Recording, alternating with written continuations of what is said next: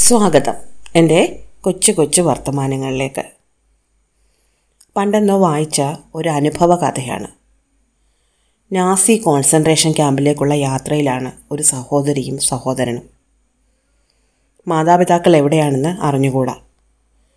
കുട്ടികൾ നീണ്ട യാത്രയ്ക്ക് ശേഷം ഒരു റെയിൽവേ സ്റ്റേഷനിൽ എത്തിച്ചേർന്നു. കാര്യത്തിന്റെ ഗൗരവം അത്രയ്ക്ക് അറിയാത്ത അനിയൻ കളിച്ചു നടപ്പാണ് കാര്യങ്ങൾ കുറച്ചൊക്കെ മനസ്സിലായ സഹോദരി മൂത്ത കുട്ടി ആകപ്പാടെ വിഷമിച്ചിരിക്കുകയായിരുന്നു.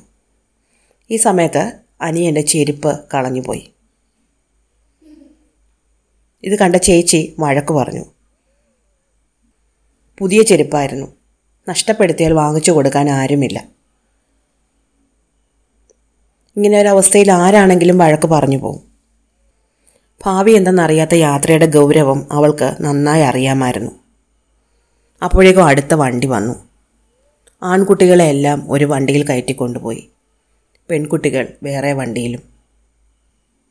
അവർ തമ്മിൽ പിന്നെ കണ്ടതേയില്ല. സഹോദരി എഴുതിയ ഓർമ്മക്കുറിപ്പാണ് ഞാൻ വായിച്ചത്. അന്ന് പോട്ടെ സാരമില്ല എന്നൊരു വാക്ക് പറഞ്ഞിരുന്നെങ്കിൽ അവന്റെ ആശ്വസിക്കുന്ന മുഖമായിരുന്നേനെ ഓർമ്മയിൽ. പക്ഷേ വഴക്ക് കേട്ട് സങ്കടപ്പെട്ട അവനെ ഒന്ന് ആശ്വസിപ്പിക്കാൻ പിന്നെ അവൾക്ക് ഒരവസരം കിട്ടിയില്ല. ഒരിക്കലും അവർ തമ്മിൽ കണ്ടതേയില്ല. പറയാതെ പോയ വാക്കുകളേക്കാൾ വേദന തരും വീണുപോയ ചില വാക്കുകൾക്ക്.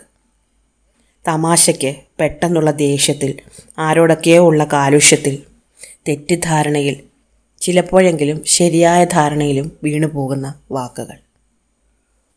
ഒരേ തരത്തിലുള്ള സംശയം പലതവണ കേൾക്കുമ്പോൾ ഫോൺ കോളുകൾക്ക് മറുപടി പറഞ്ഞ് മടുക്കുമ്പോൾ മൂഡൗട്ടായിരിക്കുമ്പോൾ വിശന്നിരിക്കുമ്പോൾ പ്രതീക്ഷകൾ തെറ്റുമ്പോൾ ദേഷ്യപ്പെടാൻ നമുക്ക് നൂറ് നൂറ് കാരണങ്ങളുണ്ട്.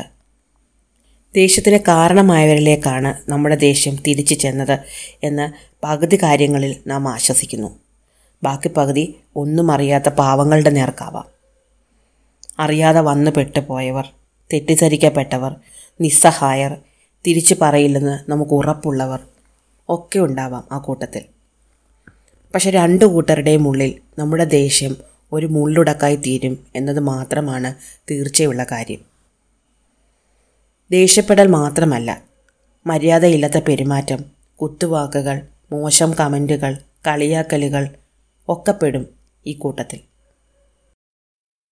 അവ പറയാതിരുന്നിരുന്നെങ്കിൽ പറഞ്ഞു കഴിഞ്ഞ് കിട്ടിയ മനസമാധാനവും സുഖവും ആശ്വാസവും.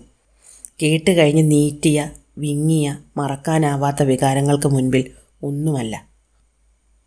അത് പറയരുതായിരുന്നു. ഐതിഹ്യമാലയിൽ പറയിപ്പെട്ട പന്തിരകുലത്തിന്റെ കഥ പറയുന്നിടത്ത് പാക്കനാരുടെ കഥയിൽ ഒരു നമ്പൂതിരിയെപ്പറ്റി പറയുന്നുണ്ട്. നമ്പൂതിരി വഴി നടന്നു വരുമ്പോൾ താണജാതിയിൽപ്പെട്ട പാക്കനാർ വഴിമാറി നടക്കാൻ നമ്പൂതിരി പറഞ്ഞു. അപ്പോൾ പാക്കനാരുടെ ഭാര്യ പാക്കനാരോട് ചോദിച്ചു സ്വന്തം മകളെ ഭാര്യയെപ്പോലെ കൊണ്ടു നടക്കുന്ന ഈ നമ്പൂതിരിക്ക് എന്തിനാണ് വഴിമാറി കൊടുക്കുന്നത്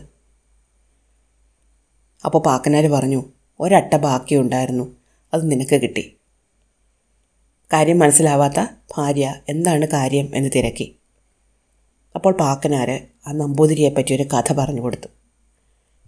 നമ്പൂതിരിയുടെ ഭാര്യ അടുക്കളയിൽ ചോറ് വെക്കുമ്പോൾ അതിലൊരു അട്ട വീണു. ഭാര്യ നമ്പൂതിരിയോട് ചെന്ന് പറഞ്ഞു കുറേ അരിയിട്ട് വെച്ച ചോറാണ്. അത് വെറുതെ കളയണ്ട എന്ന് കരുതി അട്ടയെടുത്ത് മാറ്റിയിട്ട് അത് പണിക്കാർക്ക് കൊടുക്കാൻ അദ്ദേഹം പറഞ്ഞു. അങ്ങനെ പണിക്കാർക്ക് അട്ട വീണ ചോറ് കൊടുത്തു. എല്ലാ ദിവസവും വൈകുന്നേരം നമ്പൂതിരി കിടക്കുമ്പോൾ ചിത്രഗുപ്തനെ പ്രാർത്ഥിച്ചിട്ടായിരുന്നു കിടക്കുന്നത്. നമ്പൂതിരിയുടെ പ്രവൃത്തിക്ക് ഫലമായിട്ട് നരകത്തിൽ നമ്പൂതിരിക്ക് തിന്നാൻ ഒരു കൂന അട്ടയെ കൂട്ടിവെച്ചിട്ടുണ്ട് എന്ന് കണ്ട ചിത്രഗുപ്തൻ ഈ വിവരം നമ്പൂതിരിയെ വന്ന് ധരിപ്പിച്ചു. ഭക്തനല്ലേ ഒരു പ്രശ്നത്തിൽ സഹായിക്കണമല്ലോ. ഈ ഒരു കുന്ന് അട്ടയെ തിന്നുക എന്ന കർമ്മഫലത്തിൽ നിന്ന് രക്ഷപ്പെടാൻ വേണ്ടി നമ്പൂതിരി തന്റെ ഭാര്യയോട് ഇനി മുതൽ തന്റെ കാര്യങ്ങൾ മകൾ നോക്കിയാൽ മതി എന്ന് പറഞ്ഞു. അന്ന് മുതൽ അദ്ദേഹത്തിന്റെ മകളാണ് അദ്ദേഹത്തിന് മുറുക്കാൻ എടുത്തു കൊടുക്കുക ചോറ് വിളമ്പി കൊടുക്കുക തുടങ്ങിയ കാര്യങ്ങൾ ചെയ്തു കൊടുത്തത്. അദ്ദേഹത്തിന്റെ മനസ്സിൽ മറ്റൊരു ദുഷ്ചിന്തയും ഉണ്ടായിരുന്നില്ല എങ്കിലും ഇത് കണ്ട മറ്റുള്ള ആൾക്കാർക്ക് സംശയമായി.